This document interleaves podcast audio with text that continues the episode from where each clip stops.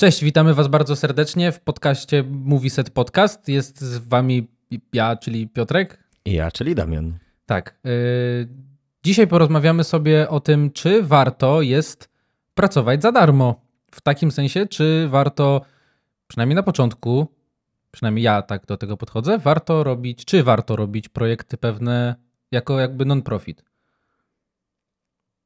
Więc powiedz mi na początek, co ty uważasz i jakby od tego zaczniemy. Dobrze. Mm, ja bym tutaj chciał postawić taką wyraźną granicę pomiędzy robieniem e, rzeczy, które są mniej lub w jakimkolwiek stopniu komercyjne, czyli takie, gdzie ktokolwiek w tym całym łańcuchu produkcyjnym zarobi na tym jakieś pieniądze, e, oraz na projekty, które są całkowicie w założeniu niekomercyjne. E, I to jest jak dla mnie taki bardzo ważny podział e, i on w dużym stopniu determinuje to, czy ja się podejmę jakiegoś projektu e, bez wynagrodzenia, czy nie. Rozumiem i jakby zgadzam się z tym, bo też wychodzę z założenia, że w momencie, kiedy ktoś potencjalnie może na czymś zarabiać, co jest efektem naszej pracy, to jakby z takiego punktu wyjścia jakby nam się należy za to jakieś wynagrodzenie, bo jeśli ktoś ma na tym zarabiać, to warto, żebyśmy my również mieli za to jakieś wynagrodzenie. Ale powiedz mi, co w przypadku, kiedy na przykład zaczynasz w jakiejś konkretnej gałęzi, czyli na przykład nigdy nie robiłeś fotografii wnętrz i chcesz zacząć. Co, co uważasz o tym, żeby zacząć jakby od, od projektów właśnie za darmo? No, tutaj się pojawia ten dokładnie problem, czyli mm, przede wszystkim jeśli jeszcze nie umiemy takich zdjęć robić i chcemy się sprawdzić, chcemy się nauczyć, to faktycznie wtedy e, jest sam problem znalezienia jakiegoś miejsca, na którym w ogóle będziemy mogli ćwiczyć. E, więc tutaj faktycznie, jeśli e, moglibyśmy przyjść na przykład poza godzinami otwarcia danego lokalu, jeśli mówimy na przykład o lokalu gastronomicznym, no to wtedy w pewnym sensie za to, za to, że możemy ćwiczyć, no bo za większość nauki trzeba płacić poza tym, co jest dostępne za darmo na przykład w internecie, to jakby w ramach tego te zdjęcia ewentualnie potem e, możemy faktycznie mm, takiemu lokalowi przekazać i, i wtedy tak, bo mm, jakby trudno jest zacząć tak nie mając zupełnie od czego zacząć. No właśnie, ja wychodzę z bardzo podobnego założenia. W sensie, ja jak zaczynałem w różnych swoich branżach, w sensie jakby w różnych aspektach, E, to bardzo często jakby mój taki pierwszy kontakt z klientem w danej branży to było właśnie na zasadzie takiej, że robię coś takiego, normalnie biorę tyle i tyle, e, chociaż jakby nie brałem, no bo jakby dopiero zaczynałem, ale mówiłem, że w, jakby w ramach rozpoczęcia współpracy pierwszy projekt mogę wykonać za, nie wiem, połowę ceny, za jedną trzecią ceny, czy zupełnie za darmo, e, właśnie żeby budować portfolio. I, i, I nawet jeśli wiedziałem, że klient, ten potencjalny klient, osoba, dla której miałbym to robić, e, będzie miała z tego realne pieniądze, bo na przykład to właśnie będzie mieszkanie, czy, czy to będą produkty przy zdjęciach produktowych, które on potem sprzeda, użyje tego do marketingu, e, więc jakby dla mnie to było ok, ale tak jak mówisz, do pewnego momentu. I gdzie jest ta granica? Mm, no, mm, taka chciałoby się powiedzieć, że mm, najprostsza, którą można by mm, wyznaczyć tę granicę, to jest moment, w którym e, dochodzimy do takiego poziomu do takiej jakości tej pracy, którą wykonujemy, że jest on e, w zupełności konkurencyjny. No bo wiadomo, że zawsze na początku e, możemy dużo sobie pooglądać na YouTubie, możemy sobie poćwiczyć w domu, robić różne rzeczy, ale potem, gdy idziemy do warunków, w których jeszcze nie byliśmy, gdy na przykład też używamy sprzętu, którego nie używaliśmy, no na przykład mm, obiektywami ultraszerokokątnymi pracuje się bardzo specyficznie y, i tego też się trzeba jakoś nauczyć, więc teoria teorią, ale praktyka praktyką. E, więc przez pewien czas po prostu musimy jeszcze nabrać e, tej praktyki e, i jest na to jakaś szansa, natomiast no, według mnie mała, że od samego początku nasza praca będzie na faktycznie takim konkurencyjnym poziomie. Oczywiście, że nasze zdjęcia wtedy mogą być, jeśli mówimy o zdjęciach wnętrz na przykład, wtedy nasze zdjęcia mogą być ostre, mogą mieć ładne kolory, mogą, być, mogą też być dobrze doświetlone, ale na taki całość efektu składa się to wszystko, jeszcze właśnie trochę doświadczenia, mm, trochę kompozycji, która też w przypadku tych zdjęć jest dosyć specyficzna. I to są takie aspekty, których nie przeskoczymy, mm, więc potrzebujemy trochę czasu, zrobić ileś takich zdjęć, e, żeby na ten odpowiedni poziom wejść. Okej, okay, ja się z tobą, ja się z tobą zgadzam. Natomiast y, co w sytuacji, kiedy robisz już takie zdjęcia, w sensie zakładając, że nadal jakby rozpatrujemy zdjęcia wnętrz, robisz takie zdjęcia, robiłeś, w sensie już jakieś portfolio masz z tym związane, o tym też jeszcze wspomnimy, ale nie byłeś w branży, w sensie nie jesteś znany, nie masz klientów i jakby nigdy w życiu nie zarobiłeś pieniędzy na przykład ze, ze, ze zdjęć wnętrz. Ja tak zaczynałem, gdzie jak byłem w fajnym miejscu, miałem sprzęt, to zrobiłem parę zdjęć takich, parę zdjęć takich, żeby budować sobie to portfolio, które w efekcie dało mi to, że pojechałem właśnie do klienta, w sensie jakby zgłosiłem się do, e, do pewnego jakiegoś tam biura nieruchomości, pokazałem co umiem i jakby napisałem otwarcie, że ja się jeszcze uczę, w sensie, że jakby dopiero za zaczynam w tej branży i bardzo chętnie zacznę z wami współpracę na zasadzie takiej, że dacie mi jedno zlecenie, w cudzysłowie, e, które ja wykonam w ramach otwarcia współpracy z wami, czyli jakby nic za to nie policzę. Normalnie biorę tyle i tyle i zdecydujecie, czy chcecie e, ze mną współpracować. No i tak współpracujemy dalej po prostu. I co, co uważasz w tym aspekcie, gdzie już masz jakieś doświadczenie, ale masz duży problem z wejściem do branży w takim sensie, żeby zacząć zarabiać? To jest faktycznie problem, e, szczególnie jeśli nie jesteś związany z branżą.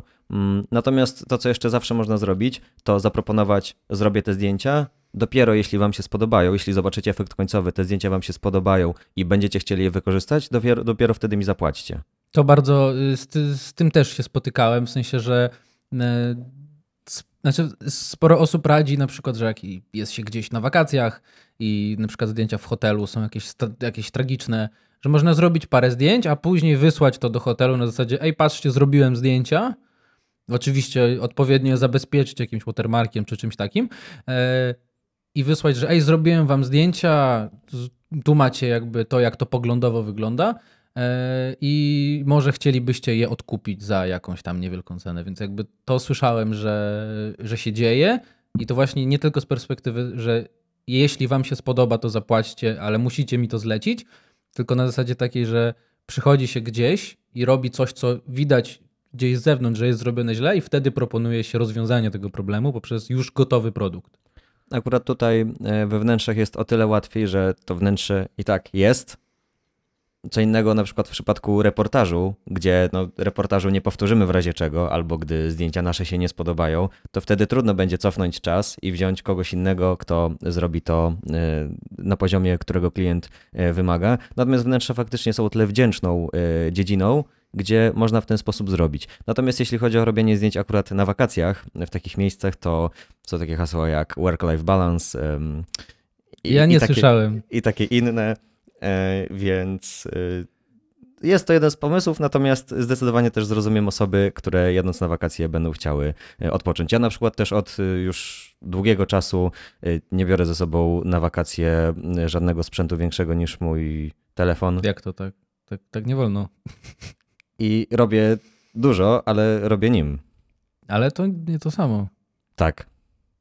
Ale znaczy, ja na, ale to, to jest w ogóle rozmowa, znaczy to jest jakby temat na zupełnie inną rozmowę, ale ja, ja wychodzę z założenia, że dlatego jakby fotografia jest najlepszą rzeczą, jaką można się zająć w życiu jak, jako kariera, dlatego że normalnie jak jesteś w pracy, to pracujesz, nie wiem, 8, 16 czy jakkolwiek, wracasz, wyjeżdżasz na urlop i jakby cię nie ma.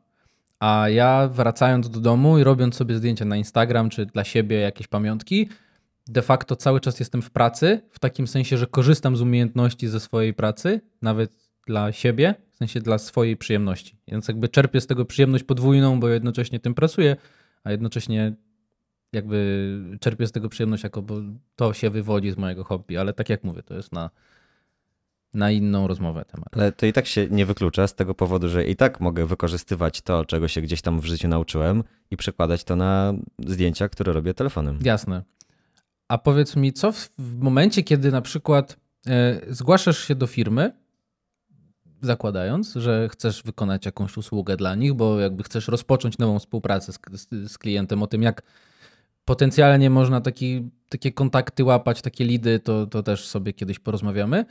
Natomiast y, wychodzisz z taką propozycją, a na przykład dostajesz odpowiedź na zasadzie takiej, że w sensie to nie wynika od ciebie, że hej, słuchajcie, zrobię wam coś za darmo, czy za pół darmo, czy za obiad, za przysłowiowe tam 2 złote, e, tylko jakby to od firmy wraca feedback na zasadzie zrób nam za darmo, a my zobaczymy, czy to jest dobre. Jeśli tak, to następne zlecenie będziemy już, już rozliczać normalnie. A jeszcze tylko, y, bo zapomnę, o tym y, w sensie tych zdjęciach w hotelach na wakacjach. Mi się kiedyś zdarzyło tak zrobić, że pojechałem na jakieś Airbnb, zdjęcia były tragiczne, ale było, były dobre opinie. Zrobiłem zdjęcia. Po powrocie wysłałem je do właściciela i finalnie okazało się, że mi się zwrócił wyjazd. Znaczy w sensie sam pobyt, ale to tak tylko. To bardzo dobrze dla ciebie, faktycznie. Pytanie jest tylko takie, czy właśnie po to wyjeżdża się na wakacje. Jeśli ty nie masz z tym problemu i czujesz, że wypoczywasz, proszę bardzo. Ale mówisz, że czy po to się wyjeżdża na wakacje w sensie, żeby brać ze sobą pracę, czy po to, żeby zwracać sobie hotel zdjęciami? Mm, obniżanie kosztów wyjazdu jest y, w każdy możliwy sposób y, dobrym pomysłem, natomiast no dokładnie wtedy cały czas fizycznie siedzisz w pracy. Y, zgodzę się z tobą w pewnym aspekcie, w sensie ja też uważam, że na pewnym poziomie może być to niezdrowe, bo jednak cały czas jest się w pracy, w sensie cały czas gdzieś o tej pracy się myśli, mimowolnie nawet jeśli robi się to tak dla siebie i hobbystycznie, bo jakby ciężko wtedy się oderwać od, w sensie ciężko zrobić sobie reset, bo wyjeżdżając na wakacje robi się to samo, co się robi komercyjnie, więc wracając nie czuję się jakby się w ogóle odpoczął, w sensie jakby, jeśli o to ci chodzi, to jakby rozumiem, bo to rzeczywiście w sensie z tym może być problem. Mm, tak, dokładnie o to mi chodzi. Mm, słyszałem, że jest takie ryzyko, że faktycznie możemy bardzo lubić naszą pracę, no na przykład mniej więcej taką jak nasza. Mm, I problem jest taki, że potem nie wypoczywając i na przykład pracując więcej niż te 8 godzin dziennie, albo więcej niż, co się bardzo często zdarza, albo pracując więcej niż 5, y, godzin, 5 dni w tygodniu. To ty nasz... pracujesz tylko 5 dni w tygodniu? To, to, był, to był przykład. E, nasz organizm e, jakby my, my, cały czas ciągniemy na tej zajawce, na tym, że robimy fajne rzeczy, że lubimy to, co robimy, mm, ale pewnych aspektów y, nie oszukamy, tak? Czyli na przykład tego, że nasz organizm jednak czasem potrzebuje mm, wypoczynku, odpoczynku, albo raz na jakiś czas y, takiego zresetowania, na przykład na wyjeździe. Potem może się okazać po jakimś dłuższym czasie, gdy już faktycznie będzie aż tak źle, albo gdy na przykład gdyby ci zabrać wszystkie zabawki i wysłać cię na przymusowe wakacje na dwa tygodnie, że tobie po tygodniu by się ręce zaczęły trzęść i ty byś zaczął odreagowywać to wszystko, bo przez cały czas, przez, przez wiele na przykład miesięcy albo lat, byłeś cały czas... Y, w takim ciągu. Tak. Rozumiem to, w sensie jakby zgadzam się z tym, bo dla mnie pojechanie na wakacje, czy na urlop jakby rzadko się zdarza, jakby wiadomo, ale jak już, yy, znaczy inaczej, ja nie preferuję jakby urlopów takich już dwa tygodnie ciąg, jakby ciurkiem, bo po tygodniu siedzisz w domu i nie masz co robić. Ja wolę takie weekendowe jakieś wyjazdy, więc ciężej wtedy się oderwać od, od jakby pracy. Ale, ale rzeczywiście tak jest. W sensie, że ja nie wyobrażam sobie gdzieś pojechać, na przykład nie wziąć aparatu ze sobą. Czy teraz jak mam drona, to a, wezmę drona, porobię ujęcie z drona, jak byłem w górach na przykład. Ale teraz jadę do Włoch i z racji tego, że jadę na totalnego biedaka, to mam mały plecak. I jakby aparat będę miał przewyższony przez siebie, ale jakby nie wyobrażam sobie pojechać bez niego po prostu. I jakby to może być w pewnym sensie jakieś uzależnienie w tym, w tym aspekcie, że, nie, że jakby naprawdę czułbym się dziwnie, będąc gdzieś, nie mając ze sobą aparatu, nawet jeśli bym nie zrobił żadnego zdjęcia, bo tak też się zdarzało, bo nie miałem czasu, ale ta świadomość, że jakbym chciał, to nie mogę. To ja się teraz zastanawiam, czy moje podejście jest lepsze, bo ja biorę telefon i tym telefonem tłukę zdjęcia cały czas, od rana do wieczora. Mi się i... pamięć skończyła, już nie mogę. Dlatego ja przed każdym wyjazdem zgrywam wszystko z telefonu. Mm, I ja też robię dziennie kilkaset zdjęć telefonem. Więc ja też jestem w tym trybie odnajdywania wokół mnie fajnych kadrów, ale przynajmniej nie targam ciężkich rzeczy. A ja właśnie przez bardzo długo miałem tak, że brałem ze sobą aparat, w sensie jakby, znaczy i, i, odwrotnie, że nie brałem ze sobą aparatu, bo jakby nie chciało mi się go nosić. Ale potem zobaczyłem, ile fajnych okazji mi przepada, bo telefon nie jest w stanie zrobić tego tak, jak ja mam w głowie coś, co widzę. Bo na przykład ma za krótką ogniskową, za dużą głębię ostrości, milion różnych rzeczy. I zacząłem ze sobą nosić aparat na co dzień. W sensie mam jakby aparat z dwoma obiektywami, jeden zoom, jeden, e, jedną stałkę. To jest w miarę małe, wrzucam to do plecaka i to sobie ze mną jeździ. Wiem, że w, jakby myślę, że w 90% przypadkach nawet go nie wyciągam w ciągu dnia, zapominam o nim. Ale zdarzyło się parę razy, że gdzieś coś fajnego zobaczyłem i miałem możliwość e, zrobienia jakiegoś fajnego zdjęcia. Ja mam telefon z dziesięciokrotnym powiększeniem optycznym i to faktycznie Film też, jest sponsorowany przez... i to faktycznie też robi różnicę e, i w inny sposób można podejść do, do tego fotografowania telefonem i akurat często wykorzystuję ten długi obiektyw i to robi robotę. Znaczy, ja się zgadzam i w ogóle uważam, że temat y, fotografii mobilnej zasługuje na swój własny czas, bo jakby już odchodzimy od tego, że ase ktoś tam cyka zdjęcia telefonem, że telefonem to sobie można zrobić zdjęcia pieska na, na spacerze. Nie powinienem tego mówić głośno, bo mój pies reaguje. Ale że można robić sobie zdjęcia gdzieś rodzinne, gdzieś tam obo, jakaś kałuża w dziwnym kształcie, coś takiego, e, ale to się nie nadaje do, do czegokolwiek, co, co jakby chcemy pokazać. A, a jakby technologia się tak zmienia, że, że, że jakby to, to już nie jest wstyd. W takim, w sensie to nigdy nie był wstyd, ale, ale jakby, że to nie, jakby nie wstyd się pochwalić zdjęciem z telefonu, bo jakościowo one naprawdę są całkiem niezłe.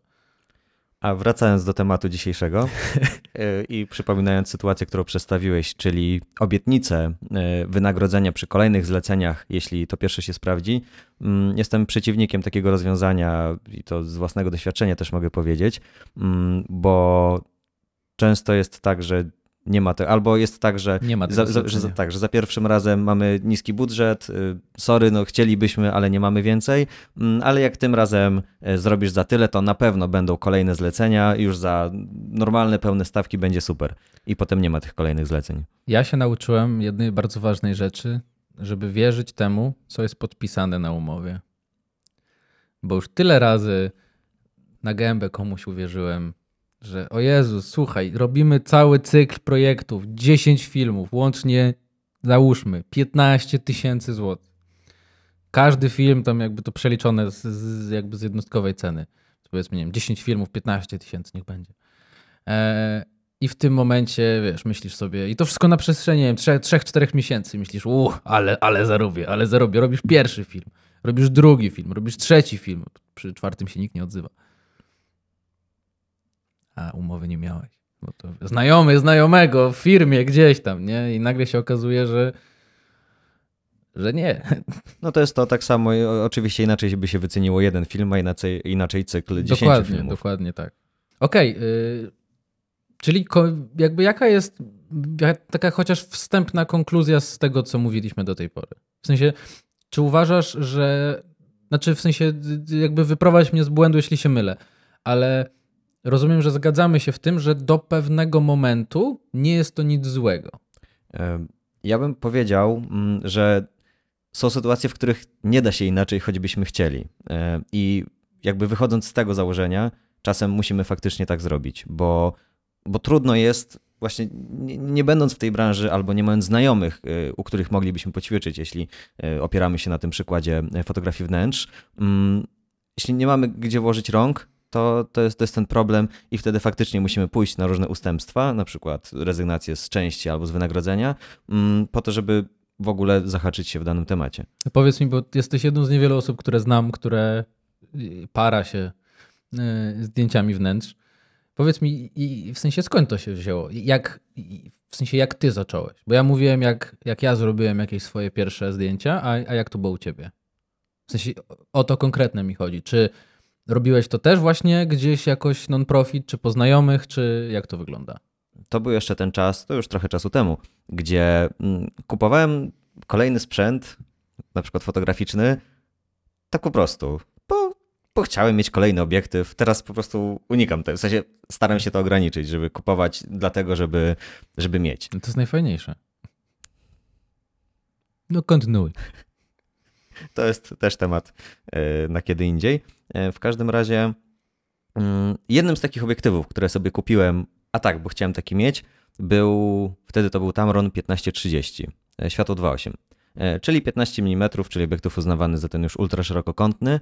Mm, I jak wykorzystać taki obiektyw? No można na różny sposób, chociaż życie mi pokazało, że poza taką fotografią wnętrz to mały procent zdjęć, na przykład z reportażu, y, według mnie przynajmniej, mm, pasuje, żeby oddać z tak ultra, szeroko, tak ultra szerokokątnego, u, tak ultra szerokokątnego obiektywu. Tak. Mm, Natomiast dzięki temu, że miałem, to miałem możliwość. I oczywiście gdzieś tam przeplatając y, doświadczenie z innych zdjęć, które w życiu gdzieś tam kiedyś zrobiłem, miałem, zaczęło się chyba od y, zapytań o zdjęcia mm, wnętrz y, mieszkań na sprzedaż. Gdzieś tam ktoś przez znajomych mnie polecał jako fotografa i w ten sposób się zaczęło. Ja tam miałem dużo czasu, mogłem sobie wziąć lampę błyskową i błyskać, mogłem nie błyskać, więc akurat to były takie sytuacje, w których jakieś tam już grosze zarobiłem na tych zdjęciach, więc nie robiłem tego tak zupełnie za darmo, a jednocześnie dzięki temu, że miałem tam dużo czasu, to tak naprawdę mogłem się jednocześnie na tym uczyć, co było dla mnie sytuacją wtedy optymalną.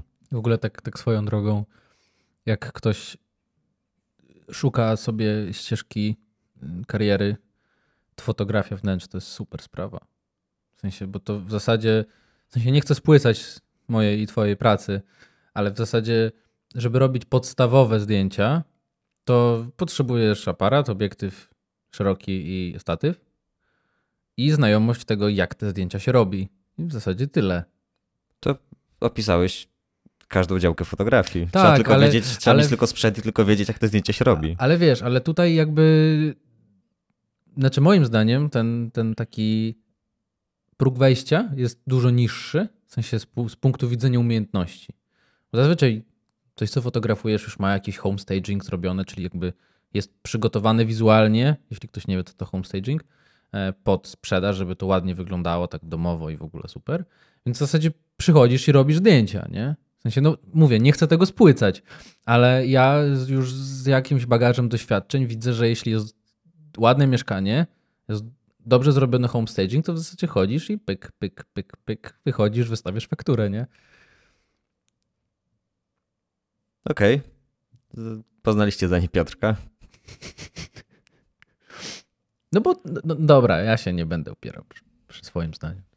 Nie no, y, słyszałem po prostu o mm, tym, że stawki za mm, zdjęcia właśnie, no to jest taki standardowy problem, tak? Jeśli próg wejścia jest niski, to znaczy, że dużo osób może to robić, y, to znaczy, że te stawki nigdy nie będą jakieś bardzo duże za y, robienie mm, takich zdjęć i wtedy, dopóki nie jest faktycznie takim bardzo dobrym e, fotografem na rynku, to te stawki nigdy nie będą jakieś super. No inny przykład, który mogę podać z branżą w której coś takiego zauważyłem, to filmowanie albo robienie zdjęć dronem. Na początku, gdy tego drona samemu trzeba było zbudować najlepiej.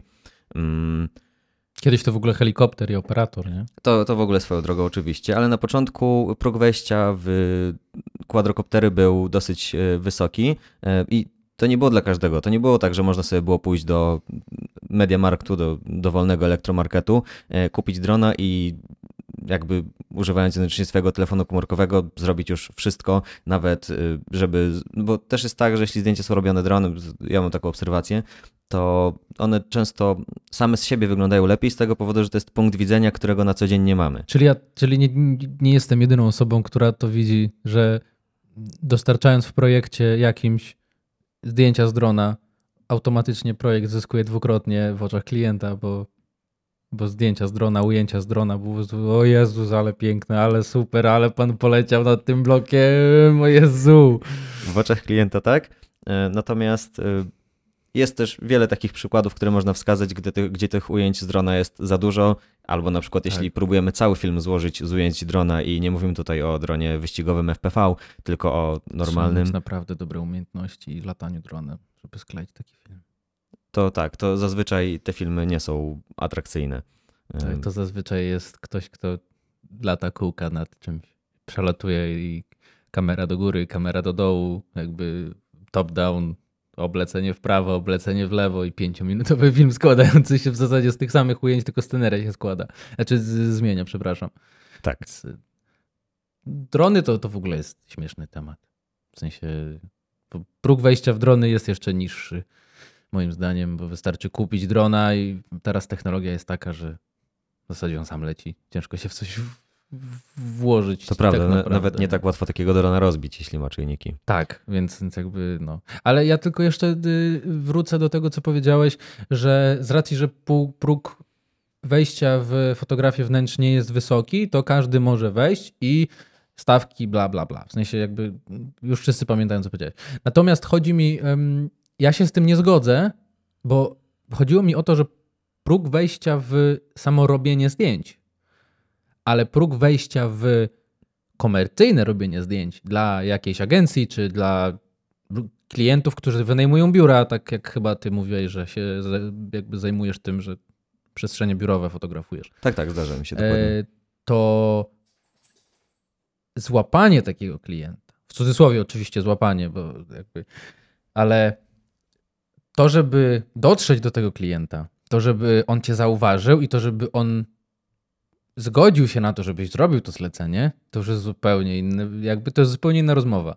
Bo ja zauważyłem, że fotografia wnętrz, w sensie fotografowie wnętrz dzielą się na dobrych, złych i tych, co mają kontakty. I w szczególności tych, co mają kontakty, oni są poza tymi dwoma kategoriami, bo oni nieważne, czy robią dobre, czy złe, jeśli mają kontakty, mogą robić tragiczne zdjęcia, ale dzień w dzień będą jeździć, robić, jeździć, robić, jeździć, robić. Tak.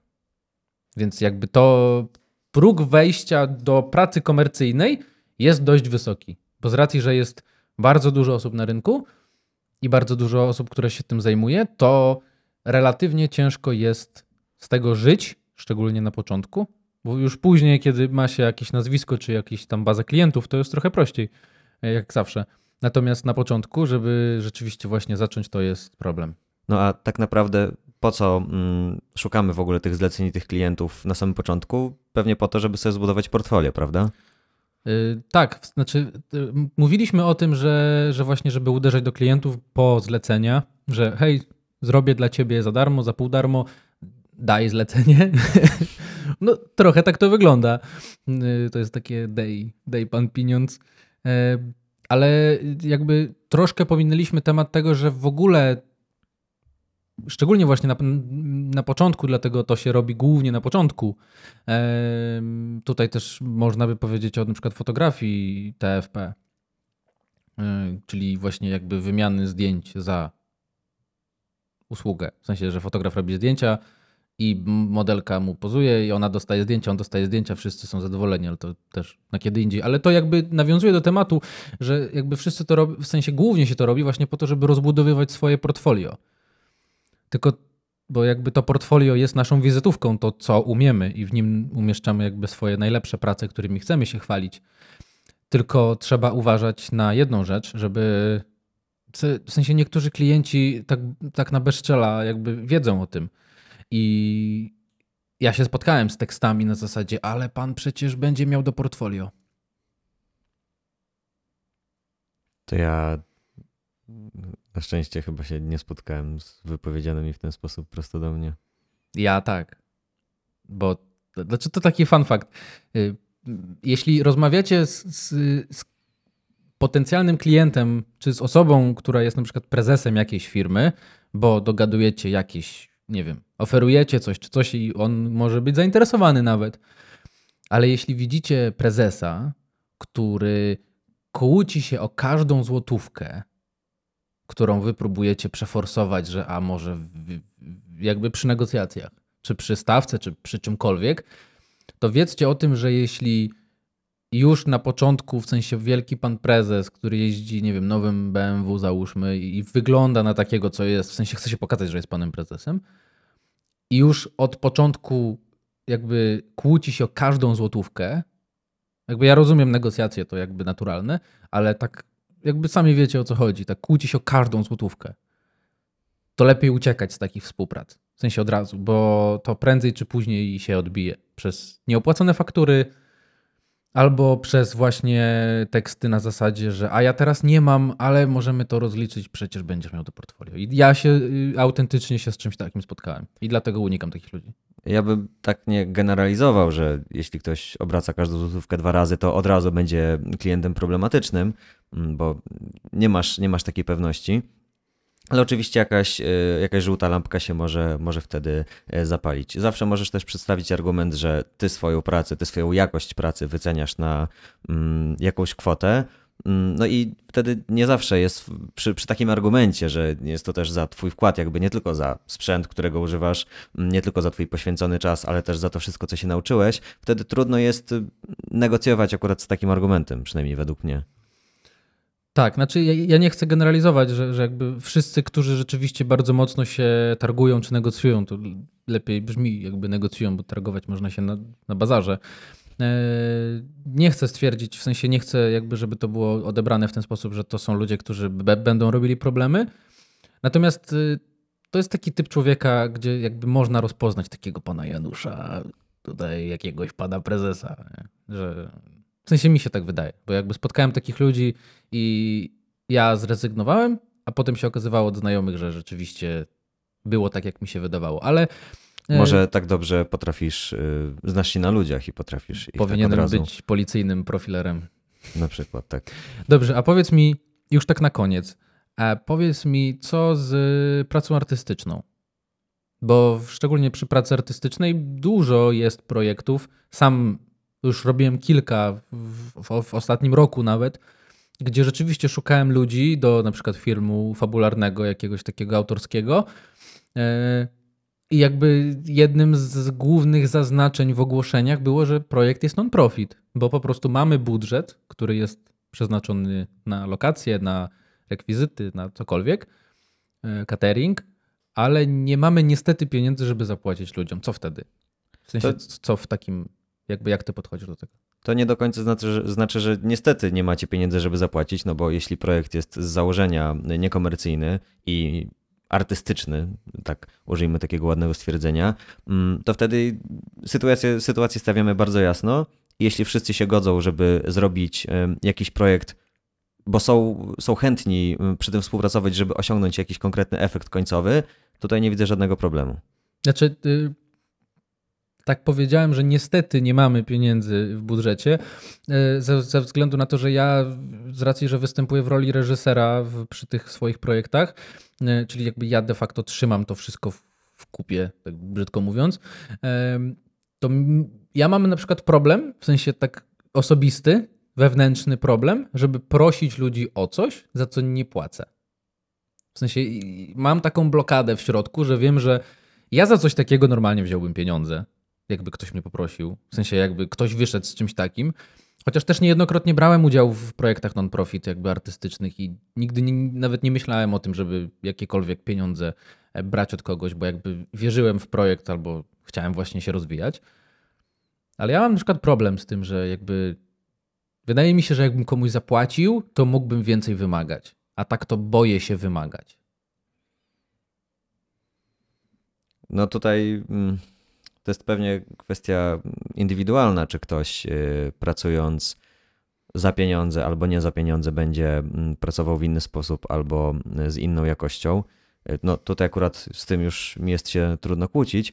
Mm, chociaż y, jakby wracając do ogólniejszego stwierdzenia, ja nie mam problemu z pracą bez wynagrodzenia, jeśli każdy pracuje bez wynagrodzenia i taka prosta zasada, że jeśli mm, ktoś y, jakiś tort zarabia na tym, to ja swój kawałek tortu y, też chcę. Przy projektach y, artystycznych mm, no z jednej strony trudno wymagać, to prawda, z drugiej strony jeśli wiemy, że dana osoba dysponuje jakimś poziomem umiejętności, e, tego, mm, jak potrafi pracować normalnie, no to faktycznie oczekujemy mniej lub bardziej wtedy od takiej osoby, że na podobnym poziomie wykona swoją pracę przy projekcie artystycznym. No właśnie, bo razem pracowaliśmy niedawno przy, przy jednym projekcie teledysku i oboje robiliśmy to non-profit. Ty tam mm, byłeś w roli szwękiera, tak? Tak. Ja byłem w roli pierwszego asystenta i powiedz mi, w sensie właśnie z takiej perspektywy, że jesteś w projekcie, w który wierzysz, który jest fajny, który, za który nie bierzesz pieniędzy, bo jakby wszyscy robimy to artystycznie i non-profit. E, I przychodzi do ciebie reżyser i, i jakby w sensie czuć, że on wymaga od ciebie jakby 100% twoich umiejętności, 100% twojego skupienia na tym, co, co robisz. Jak się z tym czujesz? W sensie to nie jest podchwytliwe pytanie. Pytam jakby, bo jestem ciekaw. Akurat y, jeśli chodzi o, mm, o to, ja tutaj widzę inny problem, z którym się już kilkukrotnie spotkałem. Mm, mianowicie często jest tak, że takie projekty mm, robione oddolnie, takie artystyczne, y, są robione przez amatorów bez sporego doświadczenia w branży. Y, przynajmniej ja, większość moich projektów, które wykonałem, w podobny sposób właśnie mniej więcej takie wyglądały. I wtedy problem jest taki, że mm, ktoś nie wie, czego chce. Czy... nie do końca. Nie do końca to chodzi. Y, Chodzi o to, że jaka jest y, różnica pomiędzy y, dużym, profesjonalnym planem filmowym, a robieniem rzeczy mm, tak na własną rękę. Różnica jest taka, że w tym pierwszym przykładzie, na planie filmowym, każdy mm, szanuje pracę każdego innego pionu. Czyli jeśli mm, dźwięk potrzebuje jeszcze 5 minut, mimo że wszyscy inni są gotowi, ok, 5 minut dla dźwięku i dopiero zaczynamy. I nikt nie ma z tym żadnego problemu. Jeśli podejmujemy decyzję o zmianie obiektywu i potrzeba na to na przykład kilku czy kilkunastu minut, e, wszyscy to rozumieją. Natomiast gdy mamy takiego mm, reżysera, który zaczyna, e, to on potrafi się dziwić i jakby wylewać to na głos, że dlaczego to tyle trwa, dlaczego to jeszcze nie gotowe y, i, i, i, zróbcie to szybciej. Natomiast są rzeczy, których nie da się zrobić szybciej, czyli trzeba fizycznie pójść po ten obiektyw, y, trzeba go zmienić, trzeba zdjąć matboxa na przykład, y, skonfigurować, skalibrować follow focus i to są rzeczy, których się nie przyspieszy. Ten proces ileś czasu trwa mm, i właśnie to jest problem, który zauważyłem, czyli brak poszanowania takiego, ale chyba to wynika głównie z braku doświadczenia przy, przy pracy, przy takich projektach, gdzie pracuje więcej osób, e, że ja właśnie czuję, że nie do końca taki na przykład początkujący reżyser e, wie, że są rzeczy, których się nie da przyspieszyć. Ja tak się wtrąciłem trochę y, gdzieś, bo jakby przeszła mi myśl taka delikatna, y, a w zasadzie takie moje przemyślenie, które, które jakby wynika z, z autopsji, że właśnie bardzo często przy takich projektach osoby, które są odpowiedzialne za wszystko, w sensie jakby są, nie wiem, jakby pomysłodawcami takiego projektu, które jakby od nich zależy, bo one mają tą władzę artystyczną, powiedzmy, one bardzo często nie wiedzą, czego chcą. I to wynika również z tego, o czym mówisz, czyli braku doświadczenia przy, przy pracy na planie, przy, pracu z, przy pracy z ekipą, czy właśnie braku pracy jako na przykład reżyser. I ja, ja na przykład osobiście spotkałem się z tym, że ktoś w zasadzie marnował, w sensie nie chcę używać bardzo dużych słów, ale trochę marnował czas całej ekipy, bo sam nie wiedział, czego chce. Bo mówi, zróbmy to. I ludzie to robią. Potem nie, nie, nie, nie, nie, zróbmy to. W drugą stronę. Nie, to też źle. I, i z powrotem wracamy do pierwszego ustawienia. Też źle. I tak w tą i z powrotem się odbijamy, zamiast zrobić coś, co powinno być na tym etapie już przemyślane i jakby ta decyzja powinna być podjęta, to my próbujemy.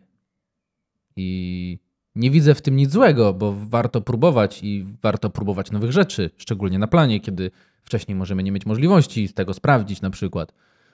Ale, ale ja to na przykład bardzo jakby miałem nieprzyjemność niestety pracować z takimi reżyserami, bo ja pracowałem jako operator wtedy, jako autor zdjęć, gdzie w zasadzie pod koniec kręcenia zdjęć usłyszałem od reżysera, że on nie wie, co z tego wyjdzie. Bo on jakoś nie czuje tego. Tutaj chyba tak, to jest kwestia akurat y, doświadczenia, bo im więcej się projektów w życiu zrobiło, tym łatwiej jest y, przewidzieć efekt końcowy już na samym początku, y, albo wyobrazić sobie, czy sekwencję ujęć, czy ogólny klimat materiału, który produkujemy. Dobra, to tak na koniec już, już osta ostatnie pytanie obiecuję. Zrobisz mi zdjęcia tam? Wie pan, do portfolio będzie pan miał, bo mam tutaj taką nieruchomość. Jak do portfolio, to pewnie, że tak. Z no. przyjemnością. I super. A to, to, to, to jeszcze to będzie pana dwie stówki kosztowało za, za wstęp. A, no ale rozumiem, że wnętrze jest tego warte. Ale to projekt artystyczny, wie pan. To tłumaczy wszystko. Sprzedajemy tylko do artystów. Dobra, także y, myślę, że na pewno nie wyczerpaliśmy tematu, bo temat jest bardzo szeroki i można by naprawdę godzinami o tym rozmawiać. E, jakbyś to podsumował? W sensie tak w dwóch zdaniach. Jakbyś chciał coś przekazać komuś? Podsumowałbym to w ten sposób, że fajnie jest pracować za pieniądze, ale faktycznie mm, jestem w stanie wyobrazić sobie takie scenariusze, gdzie nie bardzo mamy wyjście inne niż to, żeby y, poświęcić jakąś część y, naszego czasu i naszej pracy mm, bez konkurencyjnego wynagrodzenia za to, ale to wszystko po to, żebyśmy my, z tego, my, żebyśmy my z tego i tak mieli jakieś wyraźne korzyści. To ja podejdę do tego bardziej od strony artystycznej niż biznesowej i Powiem coś, co powiedział mi mój, mój znajomy, który jest operatorem u mnie przy moich filmach, że czasami warto jest uwierzyć w projekt, bo jeśli się w niego uwierzy, to żadna minuta na planie nie jest zmarnowana, nawet jeśli nic się, nic się z tego nie ma w sensie finansowego. Czyli moje podsumowanie dotyczyło mm, pracy tej docelowo komercyjnej, a twoje e, pracy artystycznej. Tak. I to się nawet dopełnia. Jeśli wierzycie w projekt, to nawet jeśli mielibyście dopłacić w jakimś sensie do niego, to czasami warto go zrobić. Tak jest. Także dzięki za wysłuchanie i widzimy się w kolejnym odcinku. Był z wami Piotrek, czyli ja. I Damian, czyli ja. Do zobaczenia. Cześć.